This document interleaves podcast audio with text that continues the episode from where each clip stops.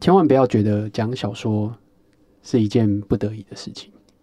没有啊，但你上礼拜好像有犹豫一下。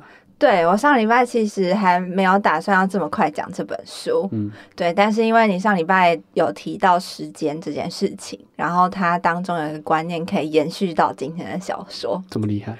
Hello，大家好，我是马里奥，我是啾啾，阅读提案，每周我们轮流分享一本书，本周是我提的，欢迎光临梦境百货二，找回不做梦的人。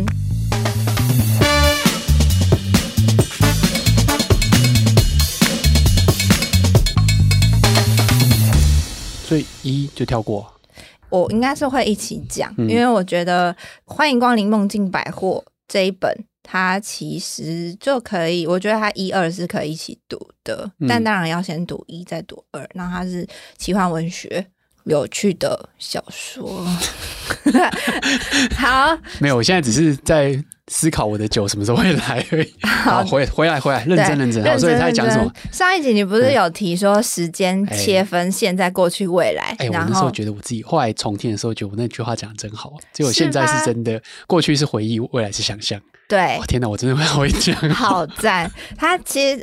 在第一集当中，他就有提，就是最一开始，然后就引用这件事情。嗯、他是说，有一天，呃，时间之神就掌管人类时间的这个神，他就突然意识到自己时间不多了，所以他就把他、啊、把他的三个徒弟找过来，然后其中包含就是成熟干练的大徒弟跟就是。比较脆弱的二徒弟，对，然后他就说他想要把时间分给他们三个来掌管，然后就看他们三个人要选哪，就是有现在、过去跟未来嘛。嗯、那最一开始发言的其实是老三，然后老三就说他想要先等老大、老二都选完之后，他再选剩下的。哦，对，然后老大就说那我要选未来，嗯，就是我要掌管，就是我要往前看嘛，对，对，然后他就选择他要掌管未来的时间，然后二徒弟他就是一个比较就是呃错。脆弱、内心纤细的人，他就说：“那他喜欢回忆，所以他要掌管过去。”对，然后再就针对所剩不多的现在的时候，那个老三就看这段时间，然后他又跟时间之神说，他觉得要再把现在切分，就是给大家。嗯，他不要，就是他不需要握有这么多现在。然后时间之神就吓到，就。嗯这样子你真的什么都没有嘞，这样对对，然后他就说没关系，这样我就不用上班了，谢谢。原来是他的企图，没有啦，他就然后之后他们就讨论了一下，之后就说好，那最后他掌管的时间是大家入睡的梦的那个时间，对，所以就开启了这本。欢迎光临梦境百货，因为这个这个时间之神的这一个小故事呢，是串起这个小说里面当中他们里面那个世界的童话故事。哦 okay、对，但是也听说，就是真的就是有大徒弟、二徒弟跟就是老三他们各自的传人在梦的世界里面。听说。对，就是听谁说？呃、听那书里面的人说的，就是 哦，他就是谁谁谁的后代，哦、听说是这样子，这样 okay. 就是类似这样。嗯、好，好，然后回到来介绍这本书，是我们先我我觉得在介绍书的背景之前，我想要先讲我自己把这个欢迎光临梦境百货整理成一句话的话，我觉得它就是一个睡着之后才能进去采购的梦，是在真实世界中由回忆、想象力跟五感延伸的情绪商品，就是这个梦。嗯、我说梦，如果作为一个商品，对，所以就是书里面把它定义成这个样子，没错。哦，就是但是我再把它浓缩、浓缩、浓缩，最后就变这个样子，哦，所以它才叫梦境百货这样子。对，OK。它其实我觉得这本书很有趣的是，它第一个它是韩国翻译小说嘛，对它最一开始在写的时候它是募资哦。哦，群募就对，对群募的计划。然后作者他最一开始是三星工程师，你说那个三星吗？对，三星，Samsung，Samsung 的工程师，台湾的三星，宜兰三星，不是这个，对不起，好，就是工程师，他就募资计划过了之后，他就毅然决然，呃，那我做作者好了，然后就开始写这本小说。有这么戏剧性吗？嗯，帮他想象性补充这戏剧性啦，对。对，然后他有提说，就是嗯，因为有其他人去采访作者嘛，就问说，哎，你觉得为什么会成功啊，或者怎么样怎么样的原因？然后作者就分享说，因为我都在睡着的时候写。哎，第一个是他，嗯、他其实有分享说他这些素材来源，所以我其实先讲我听完的结果，是我有点担心他会不会第三本难产。对，现在只有两本而已。对，现在只有两本。然后他说，这两本其实是从他十几岁就开始构思的素材。哦。他把这些素材收集、收集、收集、收集，然后最后出成这两本小说。对。当然也跟他一开始的那些素材不太一样。对。可是他自己也有点担心，他第三本出不来了。这个这个好像是很多作者都会有遇到的问题。对啊，但你作者不能够靠，就你想要当一个职业作家的话，这你是你终究要面对的，你要克服的难关。对，你不可能靠以前累积跟灵感啊，这就是工作嘛，对啊。对，嗯，但他有提说，为什么他觉得会受欢迎的原因，因为他说在募资平台上，因为他最主要是。一开始的管道是这个，对，然后很多年轻的读者，因为他们的年龄通常是二十到三十岁，这个梦里面系列的一些故事主轴，其实也是扣着你年轻的时候可能比较容易遇到一些问题，它有些延伸的情境跟梦境，嗯，所以会比较容易引发共鸣。这是作者他呃觉得之所以会受到这么多读者的欢迎的有个原因是这样，第二个原因是，嗯，是梦，就是。这个素材，嗯，大家都会做梦，呃，就是比较贴近，大家也会活着，他也会吃喝啊，比较贴近大家的生活啊。就是他不会是一个，比方说可能宗教信仰或什么，如果不同的话，哦、你就不会去想要去了了解的东西。Okay, okay. 对，这是他自己针对这个书的背景，小小的跟各位补充。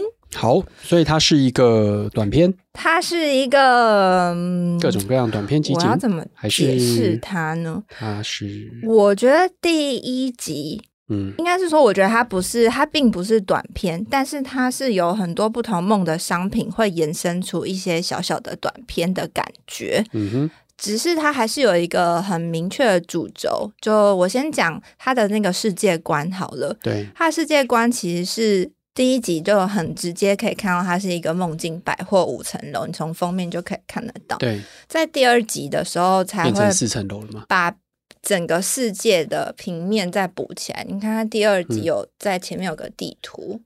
然后我今天想要讲第二集，是因为我觉得第二集才比较有我对于奇幻文学的想象。OK，第一集它就是比较针对是梦作为商品，它在比较多的去讲。作为商品的这件事情，然后还有在跟梦境的这个世界当中，不同的工作者啊，或不同的物种，他们在这个世界里面的感受，跟他的角色这样。嗯，所以他的两个封面其实是有一些意涵的。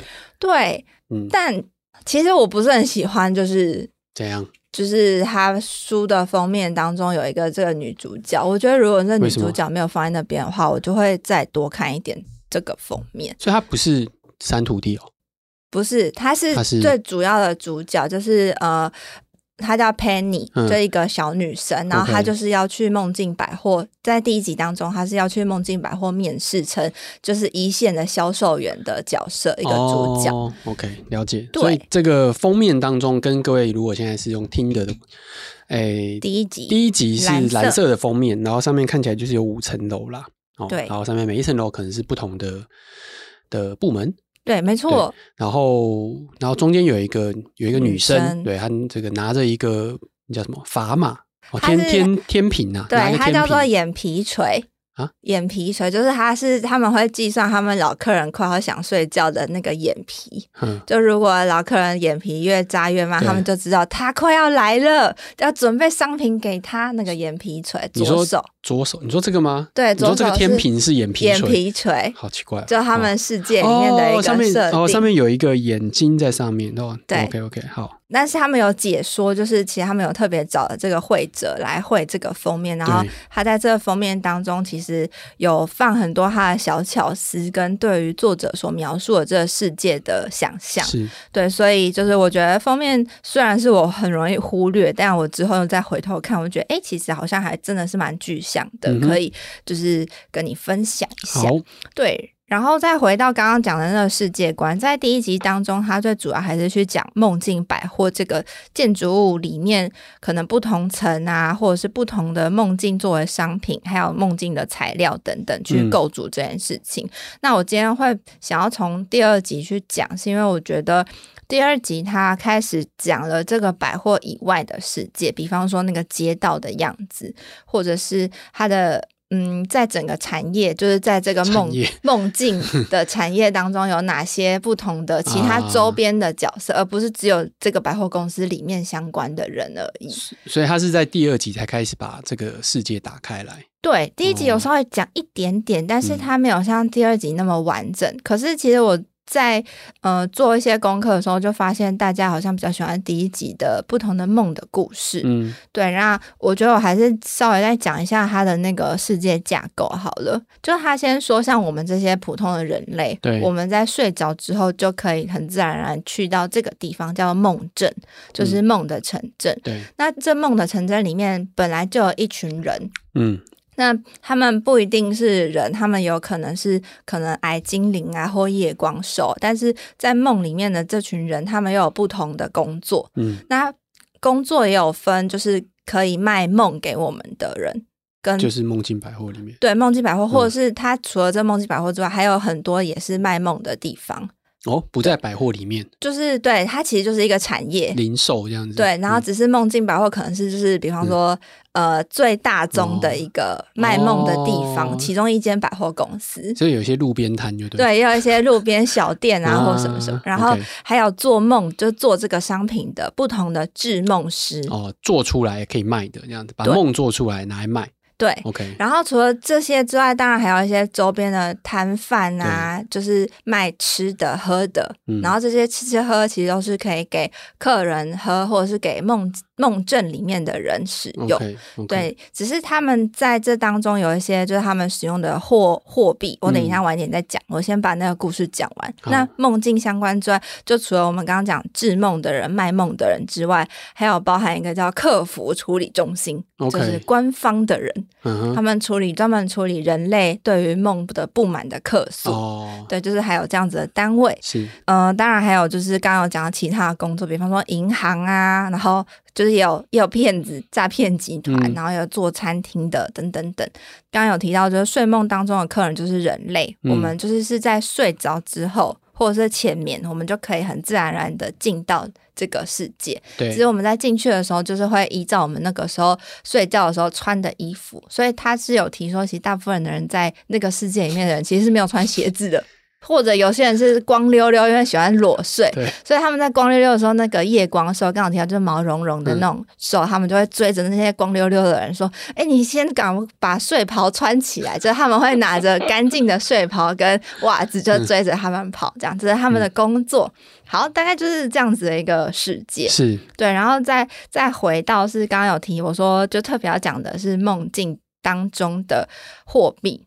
先讲梦境百货，他说每一个人来的时候，他们不是都要来买各自今天想要做的梦回去吗？嗯，那呃睡着的人类他所使用的货币其实是刚呃我有提说情绪，嗯，就是他其实是有点像先把这东西带回去。然后我实际做完了梦之后，我醒来的那个当下会对梦有任何不同的情绪跟反应，就我很喜欢，我很感动，我很难过，我很哀伤，然后这样子的情绪，它就会就是换成，就是会有一半的情绪会流到那个梦境百货，那这些情绪就会作为他们支付这一个梦的货币。嗯，那为什么这些不同的情绪很重要？是因为这些情绪可以在梦的世界里面做很多不同的燃料。哦，举例像，呃，我开车好，然后有一个小山坡，那我希望这台车开快一点。对，我就在那个车子的那个可能类似像引擎的地方，我就喷叛逆的这个情绪，喷喷两下，对，然后这台车就会很叛逆，就会零到瞬间变一百，然后就这样冲上那座山。哦类似这种感觉，所以所以这样听起来是你可以先拿去用，对，然后才才付钱这样子，没错，才付你的情绪出来。付，对，你是用情绪在买这个梦，但那个情绪为什么是一半呢？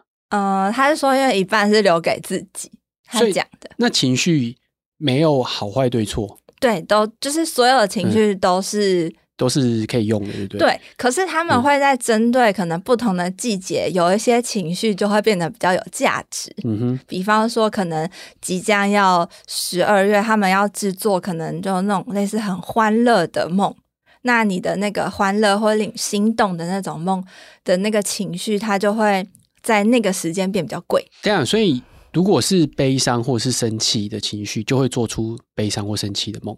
就是他们会把它加进去做其中一个材料。OK，但是其实梦啊，它并不是只有情绪而已。哦、嗯，梦是由就是五种感觉所组成的，嗯、然后还有画面啊、okay、听觉啊、触觉、味觉、嗯、嗅觉。对，这是在制造梦的那些制梦师他们会放进去的东西跟材料。但是情绪是其中一种。对，材料这样子。对，情绪是所有东西都可以，就是使用情绪来，就是驱动这些世界里面运转。嗯、当然，除了就是情绪之外，他们还会分，就是在那个梦里面、梦镇里面的人，他们还还是有一个他们自己的货币，叫梦金。就是金子的金，嗯、对对，可是那个梦境其实在这两本书都没有特别去提。可是他们为什么会提？是因为像主角佩妮佩妮，嗯、他就是去面试，他也会谈他自己的薪水，所以他们其实，在那个世界还是有他们原本的，就是货币制度在走。哦、那他们自己如果要体验那个梦，他们也要用那个钱去买，因为他们不可能再有那个情绪。再去提供给这整个梦境、嗯，梦镇，OK，好，对，大概是这样子的世界。所以有些人就是应该说，在市场上在就是介绍这本书的时候，都会说这是韩国的 J.K. 罗琳，觉得他是在讲一个嗯奇幻世界的感觉。只是我觉得就是还是不太一样。所以呃，如果大家用 J.K. 罗琳的方式来比。就是来思考这本书的话，我觉得可能会那个期待的落差，我觉得不确定会不会产生。嗯，对，所以我觉得大家就是抱持着这是一本好看的奇幻文学来看，好，会不错。好，刚刚讲了很多很有趣的东西，对，还是我们要进一段广告？哎、欸，对，我忘记了。好，那我们先休息一下。对，你竟然忘记这件事情了，不知不觉就觉得听得很有趣。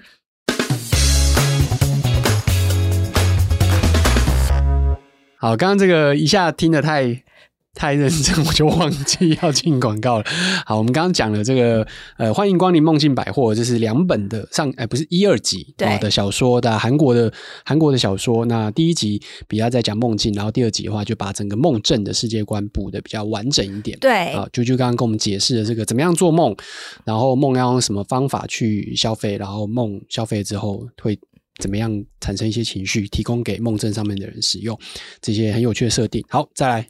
对，然后嗯，刚刚会想要提这个，是因为就是他其实不会特别去讲剧剧情，但是又可以让大家对这个世界有基本的概念。是，我们再回到的是那个梦境百货这个这个楼层。对，那其实从认识梦境百货的话，就又可以更知道说，哎，大概他们对于梦这个商品的想象是什么。但是这可能就要就是。跟你来说的话的时候，我就要用这个、嗯、这张图来讲。第一集的封面，对，第一集的封面，它的第一层就是，嗯，就是我们主角佩妮她面试到跟之后开始上班的地方，就是第一层楼。嗯、那第一层楼它是最就最大的门面跟入口嘛，所以他们在进来的时候，就是他就会在这一个第一层楼去卖是最畅销或比较贵一点的梦。嗯那在第二层的话是平凡的日常生活的的梦，这的商品。那在第三层楼就是一些刺激呀、啊，类似就是生动感、比较运动感的那种梦会在这个里面。嗯、在第四层楼的话，你们看到比较矮一点点，然后有很多很多不同的动物，这、就是动物的梦。就是只要是动物的客人都会到这边去买他们的梦.对，Okay. 然后以及还有一些就是那种就是呃日常生活中午睡片刻，就是可能那三十分钟、二十分钟以内你还会做的一些短短的梦，嗯，那在。五楼的话，就是一些特价跟促销区。那这里面的梦都是可能前面几层楼放有点久，那就是在这边，然后一直一直没有人要带走，所以就会移动到五楼。然后他们有一些也会，就因为老旧的梦嘛，所以也会变黑白的 这样。对，那这大概是就是他们对于梦这个商品，如果就以百货楼层来分类的话，他们会是这样去区分。OK，好。对。然后我觉得这本书其实让我自己觉得很喜欢的是，嗯、就是我觉得它是一个充满行销敏锐度的一本小说。是，就是我们先不讲说它是个就是呃梦这件事情很设定很有趣啊，巴拉巴拉这种之外，我想要特别去拉出来是为什么我觉得它是充满行销敏锐度，因为它其实他们就是要讲销售。嗯，他们要卖商品，所以它其实有很多创意文案啊、行销广告，跟就如果你是主管的话，你可能看会觉得，哎、欸，好像真的蛮贴近，就有点有趣的 一本小说内容。因为有趣的地方，就刚刚前面我想说，赶赶快很快速的让你。认识一下这个地方，然后也让大家知道说哦，它的世界观啊、货币制度等等。但接下来要再切的是另一条新的路线，啊、就是它是梦境百货嘛，所以它其实就是在讲卖买卖。东西跟当梦作为商品，那、嗯、这也是我觉得很有趣的切入点，因为我觉得好像没有太多人去讲这个。那我觉得先讲最一开始，有些人可能会去提是说，作为主管就会觉得他最一开始就是他要去面试这间公司，所以他在面试前他要做一些准备，嗯、或者对陪你有做一些准备，还有去研究，然后还有做可能。为什么他要去的是这间百货，而不是其他店铺？他自己有先做市场分析，但只有一间百货，一间百货，对，只有这间百货。哦、就他书里面是这样写啦，我是不知道还有几间百货，会有其他竞争单位的。对，有可能，okay, 因为那个老板也有问，就是那时候在面试有问他说：“嗯、你为什么最后呃你会想要选择我们这一间，而不是去其他地方？”这样就是人家面试。千古不变的问题，对，对，就是类似这种。然后，呃，这个是面试的这条路，但他在第一集就面试上了，所以之后也不会再讨论。但是接下来就是很多买卖的这种行销啊，或者是创意广告文案，我就觉得很有趣。是，首先第一个我要先问你，就是呃，这也是老板在第二集当中有问说。来，我们在销售的时候，比起新客户，然后还有老客户之前就是这样子。如果我们要一直保持我们的生意兴隆，他就问陪你说：“你觉得要呃接待就是一次都还没来过电影的新客人，还是是原本常来但却不再来光顾的客人？就是呃哪一个客人对我们来说更重要？”那我们要先知道他不来的原因是什么啊？对。就是常客，然后但后来不来了。对，但是那我们可以扣客吗？先、呃，我们可以 email 行销。这其实就是第二集的重点，他们就是去扣客。我们可以发电子报给他 们。他们他们就是去找回不再做梦的这些客人，这、就是第二集的内容。啊、但是你还没回答我问题啊，所以新客跟老客都重要啊。新客、老客，还有应该有一个比例啊，没有、嗯、没有说哪一个绝对好，因为你都只有老客人。那他们万一走了就很麻烦了，就没有新的客人，新血要加入啊，对，对啊，所以有啦，但我觉得它应该是一个比例上的问题，没有特别绝对重要的。对，但是因为、嗯、呃，在这这本书，因为他可能要开启第二集，所以他就有说，他觉得如果真的一定要选的话，嗯、他们会觉得找老客人比较重要，嗯、因为其实老客人才是那个会一而再、再而三回来、一直重复购物的这群人。嗯，对。可是新客人他们可能来一下就走，来一下就走。但为什么会来一下就走啊？是来了。可能他只是短期的促销或什么什么，就是有很多可能的。不是我我知道，我知道，就是说现实上是这样子。但是以一个做梦的反应来讲，新客人是什么意思啊？就是他，他之前没有做过梦吗？没有，是他之前可能没来过这间百货，他要去别的地方买那种更香艳刺激的梦。有这种东西吗？有啊，哦、有有，也有春梦啊。哦，路边摊。之类的，是吗？在小说里面是路边摊吗？那 他们没有特别讲在哪里买啦。哎、欸，那个解释一下新客人是什么意思好不好？作者好，就是新客人可以再帮我们示意一下。嗯、好，但是总而言之，在第二集当中，除了要去找这些老客人之外，他们呃，就是还有很大一部分在书的后面。第可能第七章还第八章就开始去特别去讲说，他们这一集其实最主要要办一个很重要的品牌活动，叫很大型的睡衣派对。第二集，第一集，第二集哦的后面，哦、嗯，他就说他们今年的一个重点就是他们要办一个很大型的品牌活动，就是他们要办一个睡衣派对。然后这个睡衣派对，大家现在看我困惑的 脸，睡衣派对。就是邀请那些真的很久没有做梦的老客人，嗯、或者是各式各样的客人，他们可以来参加，就是睡着之后来参加这一场派对活动。就是穿着睡衣嘛，哦、大家都穿着睡衣进来啊，所以就是呃，这个派对活动会连续一周，然后睡一周哦。对，就是他们在这个梦境，哦、在这个梦境里面会发生一周。哦、OK，对，然后当然就是除了梦境这个镇梦镇里面的这些小。村民之外，也要包含就是呃来的客人嘛，嗯、对，所以客人也可以欢乐，然后村民也可以一起同乐的这种为期一周二十四小时不停歇的超大型睡衣派对。一周是不是二十四小时？就是每一天二十四小时，好。然后连续一周，OK，对，然后不只是在这个百货公司里面，它还扩大到周边的整个街区，嗯，就是大家都可以在这边有一个主题性的活动，OK，对，那想到要办活动。怎么样？我精神就来了，你精神就来了。对，就觉得哎、欸、很有趣。就第一个是他就是老板之后，他就去找赞助厂商，比方说他就去找床的周边商品，对，床的世界就找那个专门做寝具的哦，对，然后还去找做。那个全国行动餐车联盟，早知道我们这一集就找一些 相关的，找一些赞助，对，嗯、就是他会做这样子的串联，就是找这些赞助之外，然后他最主要，其实当然他有去想说，就是举办品牌活动很重要的观念，嗯、第一件事情，呃，我们要做什么？做主题，嗯，就是为什么他是说他觉得要做主题？因为他其实在这个书里面还有提到说，他们二十五年前。曾经办过一次派对，嗯，但是他们觉得很失败，惨痛。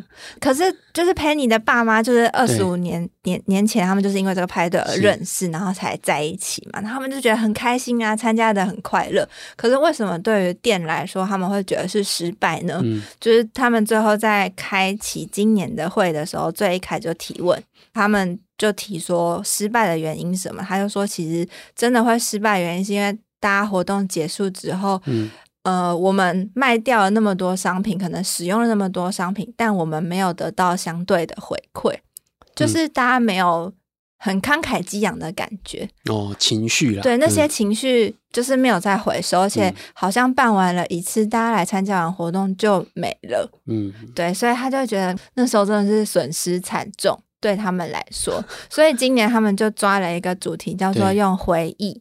这件事情来做他们今年的派对主题。是，那为什么是回忆呢？因为他就是有提到说，我来引用一下：有品味的美梦，如同再看一遍也很好看的电影，再次梦到也有意义的梦，为做梦者量身打造的梦，这是第二个条件。第三个有品味的美梦叫现实生活中无法实现，只能在梦里体验到的梦。他们最后就左思右想，左思右想，把这三个条件组合在一起，最最能够符合主题就叫回忆。嗯，因为回忆你再次梦到也会觉得啊。还有意义，然后但是你只有在梦里可以再走一次这样子的回忆哦，然后对你来说，这个回忆是对你来说才有价值的。OK，对，所以他们就用回忆这件事情来当做这一次的活动主题。好，那书讲到这边也蛮丰富的。如果说最后要给听众一些想法跟推荐的话，你会讲什么呢？哎、欸，其实我没有想要给大家什么想法，我只是觉得这本书很好看。好，没关系，因为我只是想要收尾而已，没有也无所谓。哎、欸，那我想要补完最后一个，嗯、就是他们不是说，就我会觉得很有行销点嘛，对就是他其实，在办完这场活动之后，就二楼，你记得我们在讲平凡的日常美梦这件事情，嗯、他们就一直在想说，那我要怎么延续派对的这么多热潮的这个风格？他们就想了一个活动。就是我来买我的梦的时候，我帮你做一个刻制化的客制服务。嗯、就是我在你的那个呃梦的那个礼盒外面用一个皮革，嗯、然后我帮你用雷雕，然后写上就是这是专属于你的回忆的这个梦，然后就大卖。嗯，就是他们就是在这个城镇里面从来没有做过这种刻制化服务，就因此而变成了就是让呃二楼成为年度的畅销。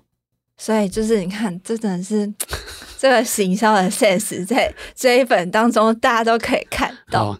各位如果行销人缺灵感的话，可以来翻一翻，搞不好会有额外的收获。这样子真的好，那这是这一次啾啾跟我们分享的《欢迎光临梦境百货》的两本小说，韩国小说。我有印象就我好像有不知道哪里看到，这是什么时候出的啊？这其实出蛮久了，第一本是疫情二零二一年，嗯，第二本好像二零二二年。OK，对，嗯、但我我有印象，就这两本书我有印象，就记得它应该是也是蛮畅销或是蛮有话题性的。对，嗯、哦，然后我忘记讲了，其实这本是听众推荐我看的。哦，是吗？对，就是他们有一次有一个人就私讯说，哎、欸，希望我们可以在节目聊聊看这本书。好，OK，那希望这位听众你听到啾啾跟我们分享的这个，不知道你有没有什么想法或感觉，你也可以再跟我们。分享一下。那我最后再要想要再问你。好，没关系，你问。那如果是你，你你最近做的梦是什么？